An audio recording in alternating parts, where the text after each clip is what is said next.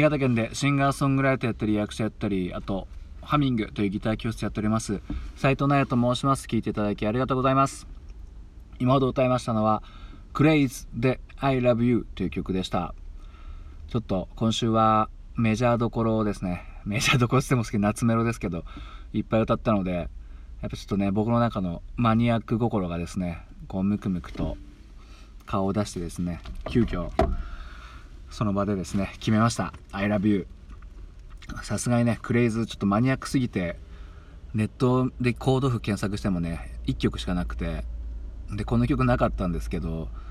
なのでね歌詞サイトで歌詞だけ見ながら凄まじく簡単でしたねコードは、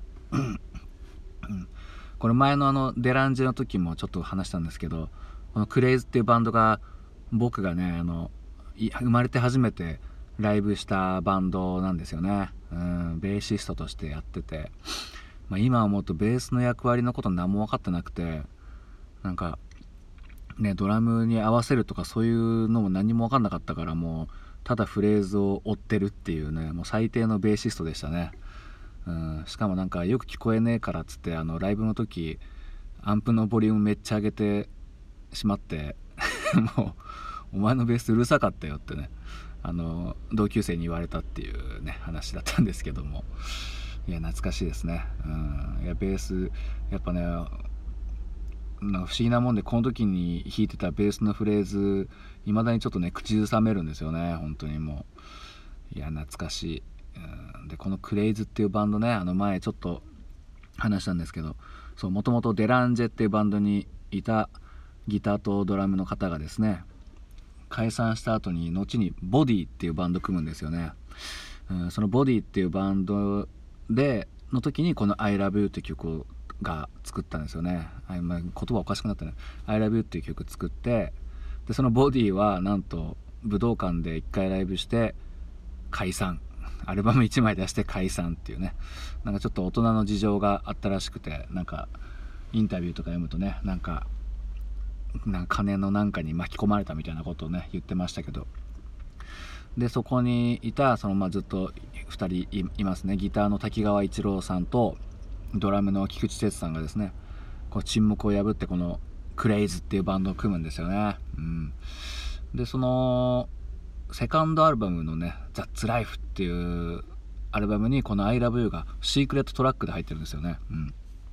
で普通シークレットトラックって曲の一番最後とかに入ってるじゃないですか。でもこの曲はですね確か7曲目だったかの曲が終わった後唐突にこの「ILOVEYOU」が始まってもうそのだからクレジットされてないですよね。あのなんかその曲目には。うん。で後に出たベストアルバムには、まあ、しっかり「ILOVEYOU」って書いて入ってたんですけど、まあ、ボディのこと知らない人からしたらなんじゃこりゃってね感じなんですけどシークレットトラックが結構名曲っていうねこの曲未だに僕大好きですけども、うん、でこのクレイズっていうバンドはあの最初のもうボーカルがねあの3回変わってるんですよね。まあ正確には4人か。最初にいたのは JUSTY-NASTY っていうバンドにいた藤崎賢一さんっていう人が入ってて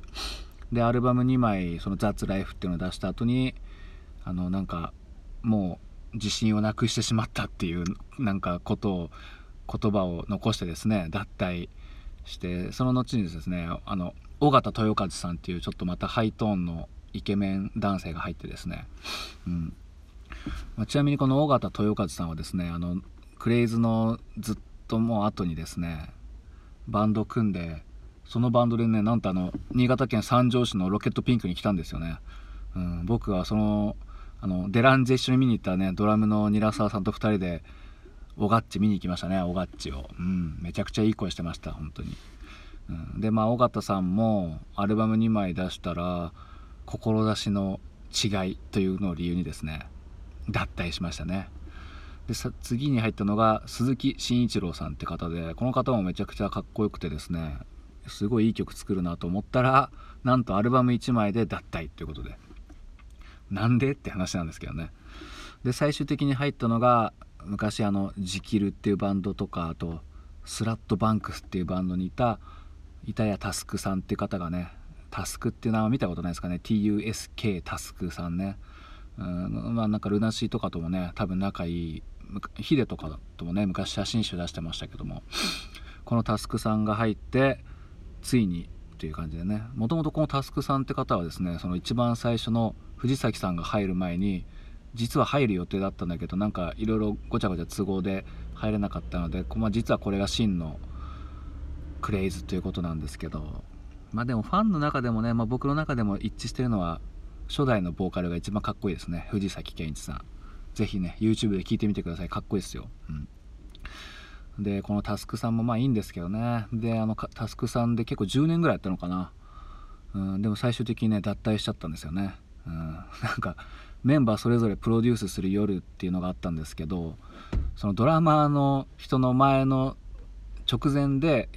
あの脱退したっていうね。だからドラマと仲悪かったのかなっていうなんかそんな感じで最終的には3人で演奏ラストプレイして解散しました、はい、そんな無駄話でした。どうも。聞いていただきありがとうございました。